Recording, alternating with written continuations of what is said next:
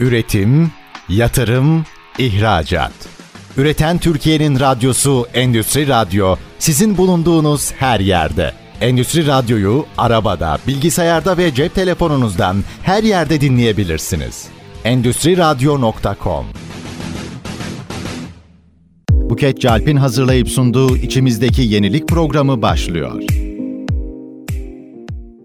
Herkese merhaba. Endüstri Radyo'da içimizdeki yenilik programında bu haftada birlikteliğimiz başladı efendim.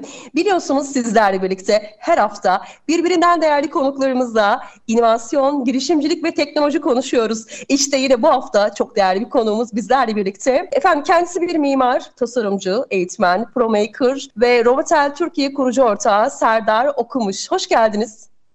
Hoş bulduk. E nasılsınız Serdar Bey? İyiyim iyiyim. Siz nasılsınız? Çok teşekkürler. Ben de çok iyiyim. Konuk olduğunuz için çok teşekkür ediyorum. Size birbirinden değerli güzel sorular hazırladım. Hepsini soracağım ama öncesinde kendinizi tanıtmanızı rica ediyorum. Dinleyicilerimiz sizleri tanısınlar. Serdar Okumuş kimdir ve neler yapar? Buyurun lütfen. Yani bunu uzun uzun anlatmak istemiyorum ama kısaca özetlersek işte Robotar Türkiye'nin kurucularından biriyim. O bir dernek. Bir de birkaç şirketin kurucularından biriyim. Eğitim üzerine, mimarlık üzerine girişimlerim var diyelim. Çok güzel. E, kendinizden fazla bahsetmek istemiyorsunuz ama sorularımda eminim ki tecrübelerinizden ve deneyimlerinizden çok fazla bir seçkiyle e, kendinize anlatmış olacaksınız diye düşünüyorum.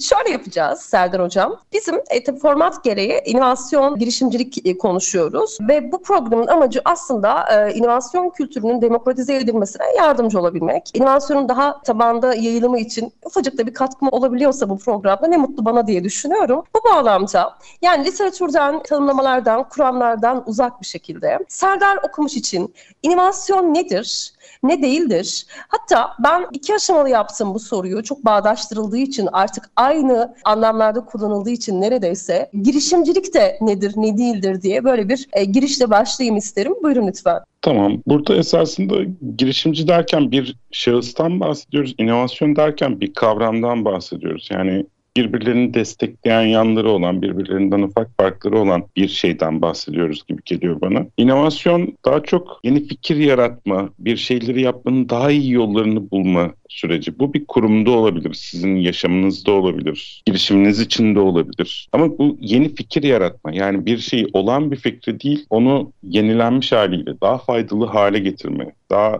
iyi yapmanın yolu olarak diye düşünün bu süreci esasında inovasyon diye tabir ediyoruz. İnovatif ürünler ya da işte inovatif yaklaşım diye denilen şeyleri bir şeyi daha çok iyileştirme olarak ya da geliştirme ya da o alanda büyük bir değişim yarat, bambaşka bir boyuta taşıma gibi olabilir.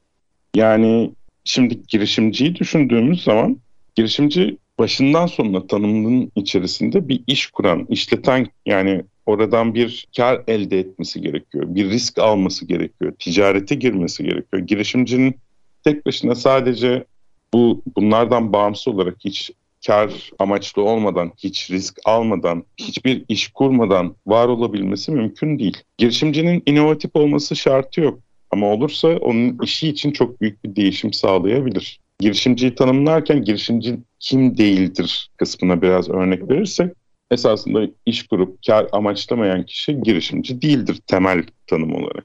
Bunların birçok ortak noktası var. İnovasyon ve girişimciliğin ortak paydaları var. Sonuçta bir yeni fikirler bulunması gerekiyor. Yani girişimcinin inovasyon, inovatif yaklaşımdan farklı olarak çok yaratıcı bir şey olması gerekmiyor. İlla hani müthiş yaratıcı bir şey icat etmesi gerekmiyor. Ama bir şeyleri bir araya getirmesi, onların kafada kurgulaması, onların satışıyla ilgili hayaller kurması, onların ticarete dökülmesiyle ilgili hedefler koyabilmesi gerek. İnovasyonda ise öyle yani direkt ilk hedef kar olmayabilir. Yani kurum içi inovasyon yapıyorlar mesela görüyorum. Bu işleyişteki iyilik belki çok uzun vadede kâra dönüşüyor ama esasında çalışma kalitesini artırmaya yönelik bir şey yapmak da bir inovasyon oluyor. O yüzden orada biraz farklılıklar olabilir diye söyleyebilirim. özellikle. Çok güzel. Aslında şöyle iç içe geçmiş bir süreç. İnovasyon ve girişimcilik. Yani her girişimcilik bir inovasyondur ama her inovasyon bir girişimcilik değildir gibi böyle şeyler de var, saptamalar da var. Ben ikisini çok ayrı disiplin olarak gördüğümü bildirmek istiyorum burada. Ama bir şey dikkatimi çekiyor. Mesela bu sorulara cevap verdiğim zaman hani karşılaştırmada olarak son 3-4 haftadır soruyorum mesela. İnovasyonla girişimciliği karşılaştırarak cevaplar alıyorum. Değerli konuklarımızdan çok kıymetli olduğunu düşünüyorum tabii ki. Fakat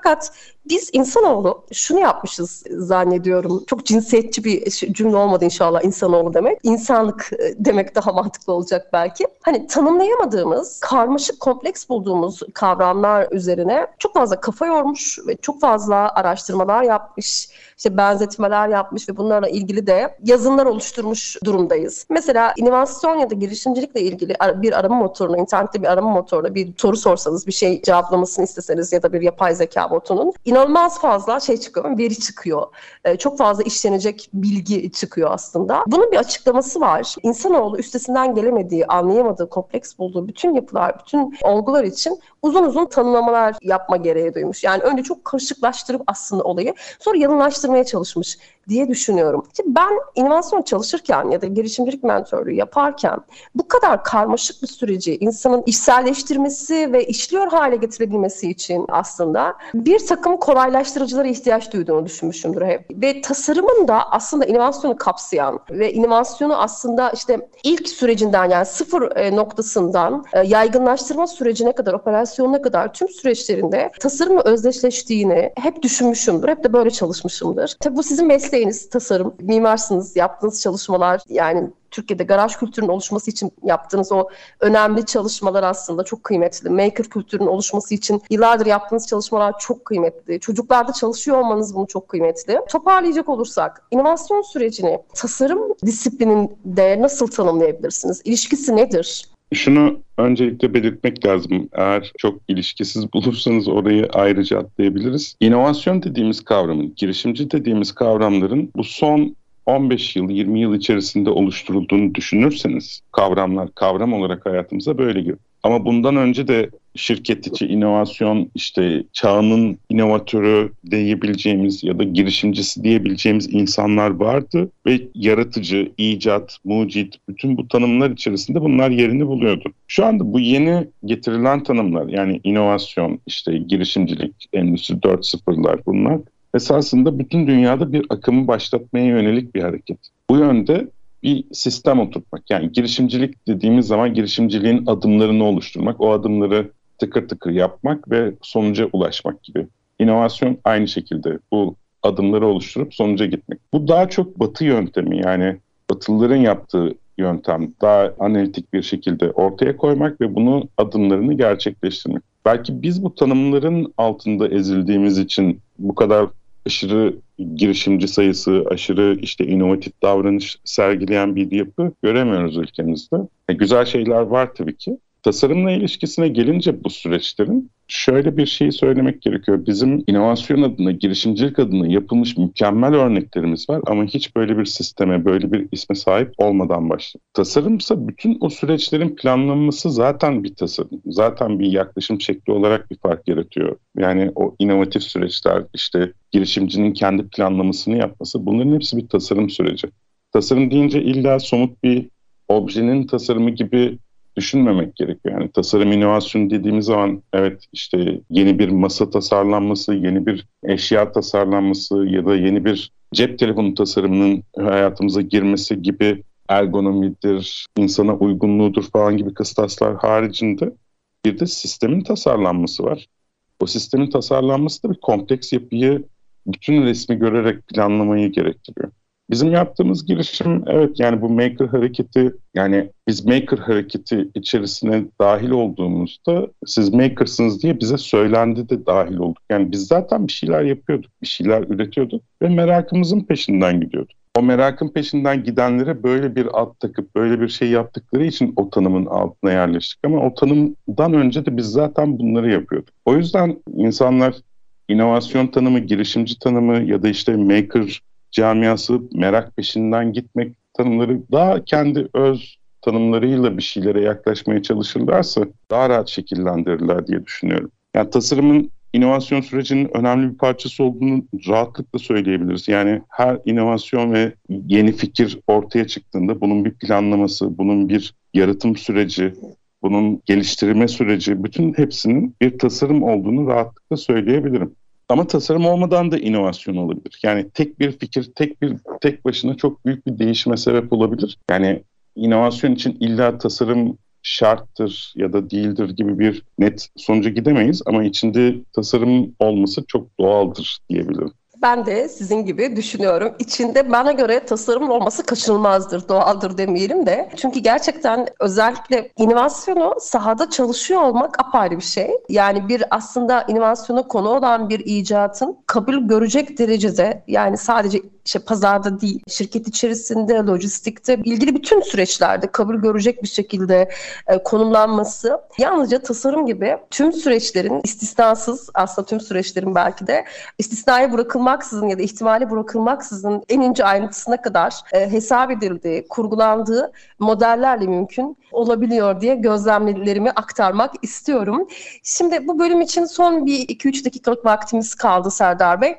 Hemen isterseniz başka bir soruma geçeyim. Süreyi de iyi kullanalım. Şimdi özellikle ülkemizde tasarım girişimciliği veya tasarım inovasyonu neden gelişmiyor? Bu alandaki eksiklikler nelerdir diye bir soru yöneltmek istiyorum size. Buyurun.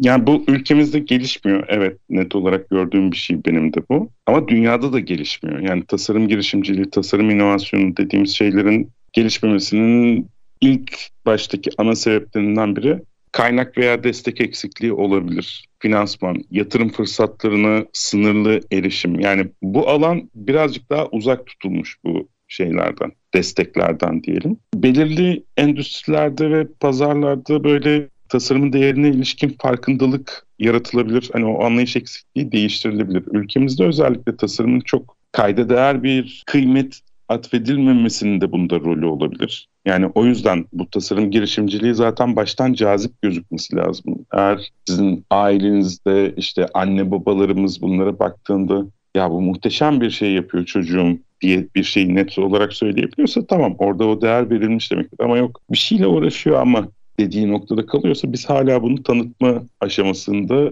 kalmışız demektir. O yüzden tasarım girişimciliği ve inovasyonunda böyle bir farkındalık eksikliği var. Yani o kaynak destek eksikliği, finansman, yatırım fırsatlarına erişim kısıtlılığı tamamen bundan kaynaklanıyor diye düşünüyorum ben. Evet bunları işte böyle programlar, böyle farkındalık bilgi kaynakları oluşturmak esasında çözüm olabilir. Bu arada süreye uymaya çalıştım. evet çok teşekkür ederiz. Yani çözüm olabiliyordur inşallah Serdar Bey. Temennimiz bu yönde. Fakat yani bunun bir politika olarak desteklenmesi ve yani eğitimle başlıyor olması çok daha kıymetli. Yani bir şekilde böyle çok dikey bir e, pozisyonda böyle yaptırım şeklinde, doktrin şeklinde verdiğiniz zaman inovasyon budur, girişimcilik budur diye çok etkisinin olmadığını düşünüyorum ben. E, sezdirerek... Yani olarak da evet. şeyi de ekleyeyim buna yani tasarım kuluçka merkezi diye bir şeyimiz yok mesela bizim. Yani hmm. tasarım ana odağı tasarım kuluçka merkezi. Yani kuluçka merkezi işte tıp odaklı. Kuluçka merkezi işte finans odaklı. Kuluçka mer- tasarım odaklı diye bir şeyimiz yok bizim şu an. Yani yaparız belki. Belli mi olur? Belki de yaparız. Evet. Yani. tamam. O zaman şimdi kısa bir araya gidelim. Sonra tekrar tasarım konuşmaya devam edeceğiz. Üretim, yatırım, ihracat. Üreten Türkiye'nin radyosu Endüstri Radyo sizin bulunduğunuz her yerde. Endüstri Radyo'yu arabada, bilgisayarda ve cep telefonunuzdan her yerde dinleyebilirsiniz. Endüstri Radyo.com Aradan sonra tekrar birlikteyiz. İçimizdeki klinik programın bu haftaki konuğu Serdar Okumuş. Kendisi mimar ve tasarımcı, eğitmen. Şimdi ilk bölümde inovasyon nedir, ne değildir ve Serdar Bey'in uzmanlık alanıyla ilişkilendirerek, tasarımla ilişkilendirerek sorularımızı sorduk. Çok da güzel cevaplar aldık. Şimdi ikinci bölümde birazcık sanat alanına da girmek istiyorum ben. Çünkü bu arada çok popüler dijital sanat ve siz de bir dijital sanatçısınız aynı zamanda yanlış mı biliyorum bilmiyorum ama. Şöyle... Uğraşıyorum diyelim ama sanat sanatçı demeyelim ona uğraşıyorum diyelim. uğraşıyoruz. Tamam uğraş da en önemli sanatlardan bir tanesidir bana göre. Şimdi şöyle bir bağlamda soru sormak isterim. Şimdi yarın teknolojisi diye bir kavram var. Bir de bu yarının yıkıcı teknolojileri, emerging teknolojiler diye bir kavram var. Sanat böyle daha çok hani insanı dinlendiren, ruhunu aslında dinginleştiren, geliştiren, kendini daha iyi ifade etmesine olanak tanıyan ve kendini tamamlamaya belki de olanak tanıyan bir olgu sanat. Ama teknoloji daha böyle hani artık yıkıcı kelimelerle kullanılıyor olmaya başladı ya. İkisi nasıl birleşecek? Ve bu bir paradoksa doğru gidecek mi diye bir soru yöneltmek istiyorum. Biraz karışık oldu ama toparlayabileceğinizi düşünüyorum ben. Yani toparlayabilirim sanırım. Deneyeceğim. Şimdi emerging teknoloji yani bu gelişen teknolojiler, günümüzün teknolojileri bütün şeyler bunun içerisine giriyor. Üç boyutlu yazıcılar, işte yapay zeka, işte AR, VR teknolojileri, işte bütün bağlamda esasında bunların hepsi bir araç. Yani temel olarak bunlar bir araç. Bu araçları herkes kendi nasıl denir kendi mezhebine uygun olarak kullanabilir. Kendi sektörüne uygun olarak kullanabilir. İster bir konfeksiyoncu olun, ister mimar olun, ister bir heykeltıraş olun kullanabilirsiniz. Bunları da daha önceki ilkel, ilkel çağlar demeyelim de ilk başlangıcında işte böyle bir fırça da bir araç. O fırçadaki gelişme de bir araç. O fırçadaki kılın değişmesi o ressamın o resmi yapabilmesinin daha iyi yollarını yarattı mesela. Bu tip bir şeyi aynı araçlar olarak görmek. Bizim gelişen teknolojiler olarak gördüğümüz şeyler zaten teknoloji. Teknoloji sürekli gelişmeye yönelik şey. Son teknolojiler diyebiliriz hatta. Bir de bunun yanında yıkıcı kelimesini özellikle söylediğiniz için oradan şey alacağım. Disruptive technologies diye geçiyor. Orada bir sektörü ya da daha önceden bugüne kadar gelmiş olan bir şeyi değiştirip yıkmakla alakalı büyük bir değişimden bahsediliyor. Yani buharlı trenlerin yani o şeylerin çıktığı anda at arabası sahiplerinin işsiz kalması gibi. Yani bir şeyi kökünden değiştiren bir teknoloji değişimi. Şimdi yapay zeka bunun için kullanılabilir mi? Ya da işte o üç boyutlu yazıcılar. Evet bir takım alanlar var. Yani bizim uygulamada örneklerini gördüğümüz bir takım denemeler var. Ama henüz yıkılmış bir şey yok ortada. Yani disruptive dediğimiz şeylerin evet yıkıcı bir şekilde giriyorlar. Böyle bir sürü girişim var, böyle bir şey yapacağız diye ama henüz tamamen yıkmış durumda değil. Ama aynı şekilde Elon Musk'ın işte Tesla girişimini bir yıkıcı girişim olarak görebilirsiniz. Yani oradaki Tesla'yı çıkarttıktan sonra diğer araçlar, önce, diğer markalar önce elektrikli aracı geçmekte çok zorlanırken sonra bir anda bunun üzerine yüklenip şu anda her markanın çok iyi bir elektrikli araç serisi var. Hatta sonrasında değiştirmeyi düşünüyorlar. Bizim yarın teknolojisinde yani yarın oluşacak değişimde, teknolojik gelişmelerde sanatçı ne olacak? Sanatçı gene ifade noktasında olacak. Yani o yorumunu, o katkısını gene dünyaya sunacak. Dünya gene onu absorbe edecek, kabul edecek, reddedecek. Yani bütün hepsi birden aynı şekilde gerçekleşecek. Yani yapay zekanın amacı sanatçıyı nasıl yerin sanatçının yerine var olmak gibi bir amacı yok. Yapay zekayı bu amaçla kullandığınızda da çok başarılı sonuçlar olabileceğini sanmıyorum. Çok güzel bir tablo çıkması, çok güzel bir çizim oluşması bunun o sanatçıyı yok edebileceği, o sanatçının o yorumunu yok edebileceği, onun yerini alabileceği gibi bir izlenim bende yaratmıyor açıkçası. Ve bunların hepsini bir araç olarak görüyorum. Yani bu araçlar geliştikçe bunlardan korkmak yerine bunları nasıl daha iyi kullanırız, nasıl daha verimli kullanırız diye düşünmek lazım. Bir de çok büyük bir avantajımız var şu anda. Yani her alanda bu sadece sanat alanında değil ama sanat alanının içinde söyleyelim. Bu teknolojilerin hepsi elimizin altında. Yani Amerika'daki ya da Japonya'daki yani daha ileri teknolojili ülkelerdeki kullanım şu anda yani internet sayesinde, açık kaynak sayesinde bizim de elimizin altında. O yüzden eşit şartlarda savaşıyoruz diye düşünmek lazım. Böyle yaklaştığımız zaman hem bir şeyleri yapmanın daha anlamlı hale geldiği bir ortam yaratmış olacağız. Hem de meraklarımız, özelleştirmelerimiz daha ortaya çıkacak diye düşünüyorum. Çok güzel şeyler, ayrıntılar yakaladım. Farklılaşma açısından da çok önemli olacağını söylediniz. Bu çok kıymetli. Ben de sizin gibi düşünüyorum. Yani sanatın o derinliğini ve eşsizliğini aslında teknolojiyle e, deneyimliyor olmak e, çok kıymetli. Ben mesela hani bu sergileri e, falan gitmekten mesela çok şey yapan, haz alan birisiyim sanat sergileri falan. O artırılmış gerçeklikte donatılmış sergileri gezmeye, deneyimlemeyi çok seven birisiyim. Ve hep şunu düşünüyorum. Yani sanatı üç boyutlu algılamak yaşamak, üç boyutlu deneyimlemek harika bir olgu. Mesela üç boyutlu dünyayı çok fazla tasarruf etmeyen bir sanatçının günümüzden yüzyıllar önce yaptığı bir eseri deneyimlediğimiz zaman bile e, sanatın içerisindeki üç boyutun zaten ilham alınarak teknolojinin geliştirildiğini düşünmüştüm mesela. Yani teknolojinin gelişimi bile bence sanattan doğmuş bir durum diye düşünüyorum. O zaman yani bu sanatın hani dinginliğini ve yapıcılığını, o kazandırıcılığını kaybettirmeden e, teknolojide nasıl var edebiliriz?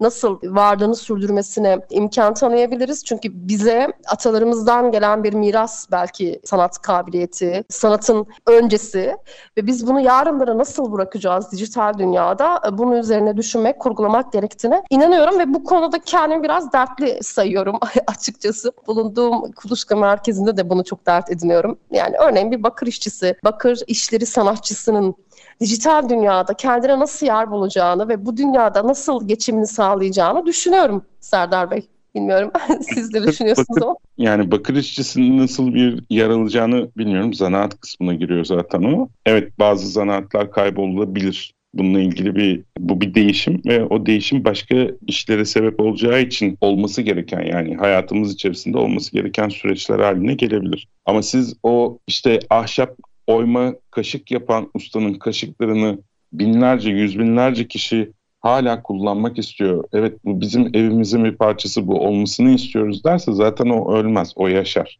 Yani o onun yaşama şansı o şekilde. Ama değişim dediğimiz şeyde şöyle bir şey var. Şimdi elimizde teknolojiler geliyor ve bu teknolojiler çok karmaşık böyle bir sürü bileşene sebep oluyor. O konuda bunu nasıl kullanabiliriz denemelerinin yapılması gerekiyor, tartışmalarının yapılması gerekiyor ve bunun üzerine bir şeyler inşa etmek gerekiyor. Yani bazı sanatçılar yapay zekayı şu anda sanat eserlerini altyapı olarak kullanmak için bir sürü çalışma yapıp onun üzerine bir sürü eklemeler yaparak sunmaya başladılar. Bazıları bunu paylaşmak için yeni yeni araçlar ve yeni platformlar geliştirilmesi gerektiğiyle ilgili taleplerde bulundu ve böyle firmalar çıkmaya başladı. Yani bu yönde bir şey olsa esasında yapay zeka var ama şunu şu şekilde kullanırsak çok daha güzel olabilir. Böyle bir şey yapabilir miyiz? Ben bunu yapmak istiyorum diyen kişiye özel bir çözümler üretilmeye başlandı. Bunları şimdi yavaş yavaş görüyoruz ve daha çok başındayız. O yüzden bir şey geliştirmek için yani sanat ürünü çıkarması konusunda nasıl destek olabilir, nasıl kullanılabilir? Burada sanatçı da deneme yapacak. E, herkes deneme yapacak. Yani yazılımcı da deneme yapacak ve ortaya çıkan şeyi birlikte şekillendireceğiz. Toplum ancak böyle ileri gidebilir. Tek başına hiç kimsenin yeni bir şey bulmak ya da yeni bir şey oluşturmak diye bir şey yok. Bir furyayı görüyorsunuz. Mesela yapay zekanın görsel algoritmayı oluşturma ve işte burada tekrar görseller çıkarması konusu bir birkaç kaynaktan birden gelmesi çok tesadüf değil. Bu yılların gelişmesinin sonucu olan bir şey. Açık kaynağı var, şöylesi var, ticarisi var, busu var, şusu var. Ama hepsi bir birikimin sonucu, bir gidişatın sonucu yani. Biz bu sonucu istediğimiz gibi kullanabiliriz. Yani şöyle kullanırız, böyle kullanırız, böyle verim alırız deriz. Bir iki yıl öyle kullanıp sonra ha böyle olmuyormuş deyip başka bir yönde kullanmaya başlayabiliriz. O yüzden şu anda maksimum deneme dönemindeyiz. Yani bir sürü denemeler yapıp bir sürü yanılgılar oluşacak. Ondan sonra bir şeyler oturmaya başlayacak. Şu anda bir sürü şey bildiğiniz gibi oturmamış durumda. Yani telif hakları oturmamış, işte ürünün satışı ya da işte NFT oluşturması bunlarla ilgili platformlar tam oturmamış. İletişimde kopukluk var. Herkes eşit şartlarda olmayabiliyor dediğimiz böyle bir takım eksiklikler oluyor. Onlar oturmamış. Bunların hepsinin planlaması ve oturması başlayacak. Ondan sonra bunun gelişmesi söz konusu. Evet yani yapay zeka yeniden yorumlatma sanatı ya da yeni bir işte altyapısını hazırlasın da ben üzerine devam ederim düşüncesi sanatın belki daha da yaygınlaşması için kullanılacak bir argüman olarak yapay zeka araçlarının kullanılması gibi birçok başlık var tabii. E, ama şey düşünüyorum yani baş... aklıma şu an yani şu an sizin söylediğiniz üzerine bir şey geldi. Şimdi sanatçı kimdir hikayesinde sanatçı insanın kendini ifade etmesi ya bunu ister toplum için olsun ister kendisi için olsun ama bir konu hakkında kendini ifade etmesi. Benim elimde fırça yoktu diyelim ya da sizin elinizde hiç işte kalem tutmamışsınız, kara kalem yapmamışsınız, onu yapmamışsınız ama içinizde, aklınızda bir sürü ifade etmek istediğiniz şey var. Bunu işte daha önce şiir yazarak yapıyordunuz. Ama şimdi fark ettiniz ki ben bu görüşü, bu hayal ettiğim şeyi söyleyip yaptırabiliyorum. Yani bunu ifade edebiliyorum. Bu benim dilim haline gelebiliyor. Bunu dediğiniz anda esasında bütün insanlar kendilerini ifade ettikleri ölçüde sanatçıdır. Yani bunu diyebiliriz. Sanatçı sadece işte alınmış bir diploma, yapılmış bir şey ya da alınmış bir sertifika değildir yani. Orada kendini ifade etmedir ya temelde. O yüzden buna bağlayabileceğimiz birçok açılım olacak. Belki herkesin o sanatçı yönünün ayrı ifade edilmesinin önü açılacak. Yani anladım. Deneyimini ifade etmekte zorluk çeken de bir araç bilmeyen, sanatsal bir araçla ifade edemeyen kişilerin bu işsel yolculuğunu belki e, ya da ifade şeklini yapay zeka ile birlikte bütünleştirerek ifade edecek. Bunu görünür kılacak ve dolayısıyla o da bir yaratım sürecine dahil olmuş olacak. Bir tasarım sürecine dahil olmuş olacak. Bu yeni bir girişimcilik alanı gibi duruyor. Çok da güzel, kulağa çok hoş geliyor açıkçası. Çünkü yani şiirden örnek verdiniz. E, ben mesela şiir yazmayı seven birisiyim yazayım. Şiirlerimi canlandırmayı çok isterim mesela. Ben şiiri yazayım, hikayesini yapay zeka yapsın. Şiirim içerisinde gezeyim isterim mesela. Harika bir şey. Kendimize yeni yeni evrenler oluşturmuş oluruz.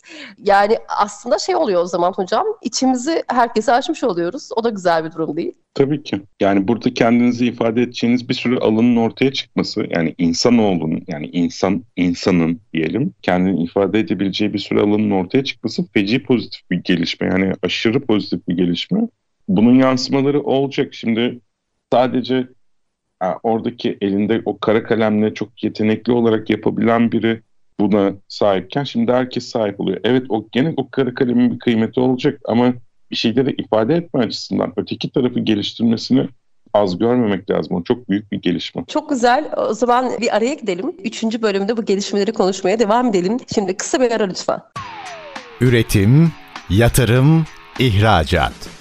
Üreten Türkiye'nin radyosu Endüstri Radyo sizin bulunduğunuz her yerde. Endüstri Radyo'yu arabada, bilgisayarda ve cep telefonunuzdan her yerde dinleyebilirsiniz.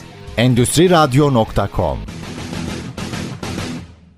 ve tekrar içimizdeki yeni programından ben Buket Çat'tan merhaba. Üçüncü ve son bölümde beraberiz. Bugünkü konuğum Sayın Serdar Okumuş, mimar, tasarımcı, eğitmen kendisi ve e, inovasyona tasarım disiplininden bakmaya gayret ediyoruz bugün. Şimdi Serdar Bey son bölüme aslında şöyle bir giriş yapmak istiyorum. Siz e, Maker Çocuk, Maker Atölye kurucususunuz ve Aynı zamanda çok değerli bir de proje Robotel Türkiye kurucusu, kurucu ortağısınız. Projelerinizden bahsedelim. Sizi bu projeleri yapmaya iten o dürtüden, içgörüden bahsedelim isterim. Buyurun lütfen. Bunu inovasyona bağlayabiliriz belki. Bizim esasında bir tasarım ajansı içerisinde üç boyutlu yazıcı yapma isteğiyle yani öyle bir merakla başladı bütün o robotar süreci. Ve onu yaptıktan sonra onunla anlamlı bir şeyler yapmak, üç boyutlu yazıcıyla anlamlı bir şeyler yapma arayışıyla ortaya çıktı. Daha sonra robot elde uğraştığımız sırada ya siz makersınız gelsinize işte bir şeyler üretmenin derdinde olan insanlarız bir araya gelelim'e dahil olduk. O zaman bir ticari girişim olarak Maker Çocuk Maker Atölye ortaya çıktı. Ve daha sonra Roboter, Maker Çocuk, Maker Atölye bunlar peş peşe peş peşe ayrı kollardan bir dernek olarak, bir şirket olarak büyümeye başladı ve yaygınlaşmaya başladı. Ama konu tamamen meraktan kaynaklandı. Yani bir şeyi merak etmek, merak ettiğin şeyi başkasına anlatarak o merakı paylaşmak. O merakı paylaştığınız kişinin ek sorularıyla yeniden araştırmaya dönmek, yeniden. Maker Çocuk tarafında çocuklarla başladık çalışmaya. Çünkü en yani insanoğlunun bütün o yaşam süreçleri içerisinde en meraklı olduğu aşama ve bütün bilgiye açık olduğu aşama çocukluk aşaması. Orada hayal gücü var, e, yeni meraklar var, yeni öğrenme isteği var, yeni bir şeyler yapma isteği var. Bunların hepsinin karşılığını orada görmek bütün girişimcilik tarihinde de örnek olabilir, inovasyon adına da örnek olabilir. Çocukların yaratıcılığını ve onun karşılık bulmasını görmek bizi hem motive ediyordu hem de teşvik ediyor. Yeni bir şeyler yapmaya da yöneltiyordu. Bu Maker Atölye tarafında yetişkinlere yaptığımız şeye örnek oldu esasında. Biz 21. yüzyıl becerilerini orada verirken bunları yaptık diyebilirim.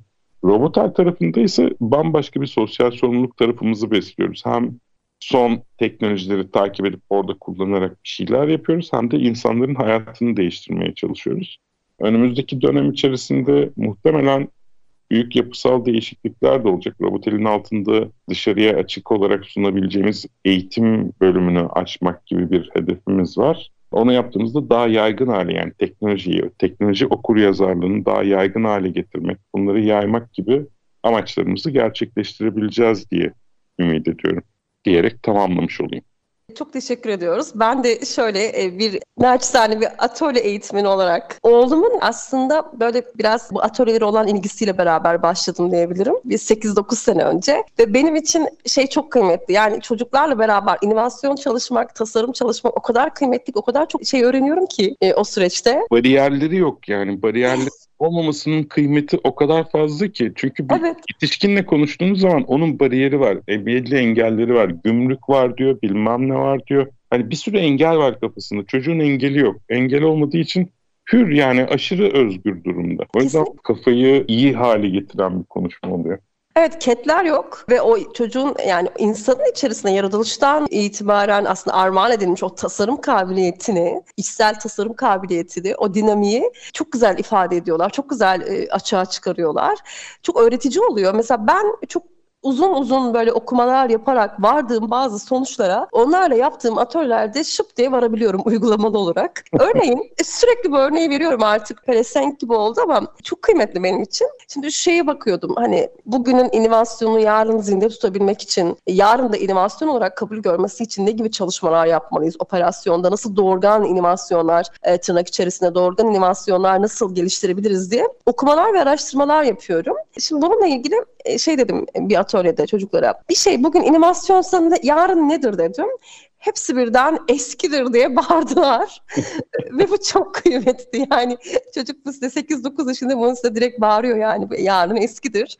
Ve e, bu yarın işte yarın eskimeyen inovasyonunu geliştirecek bu kıymetli çocuklarımız için çok kıymetli çalışmalar bunlar. Ben özellikle şunu düşünüyorum. Yani biz kullanıcıydık değil mi şeye kadar yapay zekanın keşfine kadar. Hani bir üreten, geliştiren camia var. Bir de kullanıcı camiası var. Bir şu an kullanıcının da kullanıcısı konu konumuna düştük diye düşünüyorum. Yani yapay zeka bir kullanıcı olduysa artık biz de bir kullanıcının kullanıcısı olduk diye böyle bir dürtüyle beraber yine bir ortamda arkadaşlarla beyin fırtınası yaparken yapay zeka bütün işleri yapacaksa biz ne yapacağız diye bir sonuç çıktı. Ben de yaşayacağız dedim güzel yaşayacağız dedim. Yani sürekli bir şeyler yapma dürtüsünden de artık belki insanlığı kurtarmak ve güzel şeyler üretmek ve güzel yaşamak için alanlar açmak çok kıymetli diye düşünüyorum. Özellikle çocuklar için. Yani onları bırakalım Öyle biraz. Düşünmek de güzel olabilir mi? Yani biz bir şeyler yapmayı sanki bir para karşılığı yapmak, hani bir e, gelir modeli oluşturmak, bir ticari başarı elde etmek için bir şeyler yapmaktan bahsediyoruz gibi oluyor. Oysa insanoğlu bir şeyleri yaparken onu kendi hayatı için, kendi konforu için ya da kendi zevki için yapmayı temelde ister. Yani o mağaradan çıkan insan böyle bir insanken şimdi şu anda hani o sistem içerisinde nasıl karlılık olur, nasıl şey olur belki onlardan özgürleşmemizi sağlayacak bu yapay zeka. Yani o angarya dediğimiz işlerin hallolması belki bize öyle büyük alanlar açacak. Ümitliyim ben o konuda. Ben de çok ümitliyim. e, korkum yok hiçbir şekilde. İnsanlar e, gerçekten yapay zekanın ve teknolojinin bu kadar kontrol edilemez bir şekilde gelişmesini çok şey buluyorlar, e, korkutucu buluyorlar. Öyle bulmuyorum ve gerçekten hiçbir beklenti olmadan sadece güzel yaşamak ve değer kazanmak, değer katmak için, değer oluşturmak için bir şeyler yapmak, üretim ekosistemine dahil olmak çok anlamlı. İnsanın varoluş sürecini, o tamamlanma sürecini belki de anlamlı kılmak, yerine getirmek için de çok kıymetli olacak diye düşünüyorum. E, işte benim işsel yani işimle alakalı varoluş amaçlarımdan bir tanesi Kobiler. Ben öğrendiğim her şeyi Kobiler'de öğrendim ve bunu söylerken de çok gurur duyarak söylüyorum. Her şeyi sahada öğrenmiş bir danışman olarak, öğrenmeye devam eden bir danışman olarak gerçekten Kobiler'de inovasyon çalışmayı çok anlamlı buluyorum. Çünkü inovasyonu rağmen hali COBİ'lerde. Yani şöyle inovasyon süreçlerine çok şey olmayan, yatkın olmayan, çok elverişli olmayan, belki de ilk defa e, inovasyonla tanışmış bir COBİ'de inovasyon çalışmak müthiş bir öğrenme süreci ve gerçekten bir inovasyon oluyor diye düşünüyorum birçok imkansızlık arasında. Dolayısıyla COBİ'ler için inovasyon neden önemli? Sizin yani ne düşünüyorsunuz bu konuda? COBİ'ler bu inovasyon ekosistemin neresindeler? Neler düşünüyorsunuz bu konuda? O fikirlerinizi almak istiyorum istiyorum. Buyurun. Düşüneyim. COBİ'ler için inovasyon tabii ki önemli. Neden önemlisini girmeyi çok gereksiz görüyorum. Yani bu tabii ki önemli. İşini geliştirmek her COBİ'nin ihtiyacı bence. Her işletmenin ihtiyacı hatta öyle diyelim. COBİ'ler için şöyle bir eksiklik var Türkiye'de. Herkes kendi meslek donanımına sahip insanlarla muhatap durumda. Bence en büyük eksiklik bu. Yani multidisipliner bir dünyaya gidiyoruz. Artık farklı disiplinlerin bir araya gelmesiyle ortaya çıkmış projeler dünyayı değiştiriyorken bizim sabit o belli bir işi yapan KOBİ'mizin farklı disiplinlerle hiçbir araya gelmemesi bence en büyük eksiklik. Zaten o bir araya gelme gerçekleşirse o inovasyon olur, e, diyalog olur, geliştirme olur, bütün hepsi gerçekleşebilir.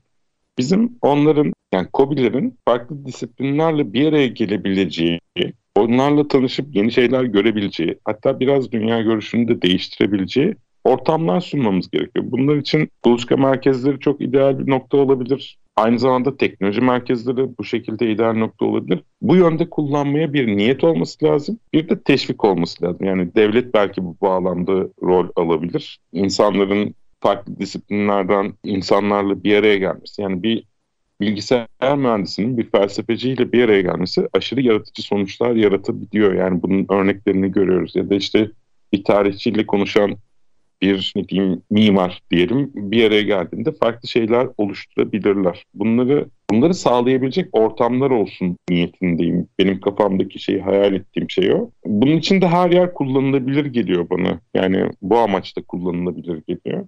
Eğer öyle bir fırsat yaratılırsa ben de zaten o bence zaten orada inovasyon kelimesinin tam anlamıyla gerçekleştiğine şahit oluruz gibi geliyor bana. Evet, aynen. İnovasyon bir açık kaynak platformu oluşturmak gerekiyor. Çünkü gerçekten inovasyon bir açık kaynak süreci. Yani ben sıfırdan bir yaratım sürecin içerisinde oldum ve bunu yaptım demek pek mümkün olmasa gerek diye düşünüyorum. İnşallah bu ortamları sağlayabiliriz ve bu ortamlarda birlikte olabiliriz diyelim o zaman. Programın ez cümlesi olarak. Umarım. Umarım. Peki. Bugün konuk olduğumuz için çok teşekkür ediyorum. Çok kıymetliydi benim için. Ben teşekkür ediyorum. Efendim programın sonuna geldik. Önümüzdeki hafta tekrar görüşünceye kadar yenilik içimizde.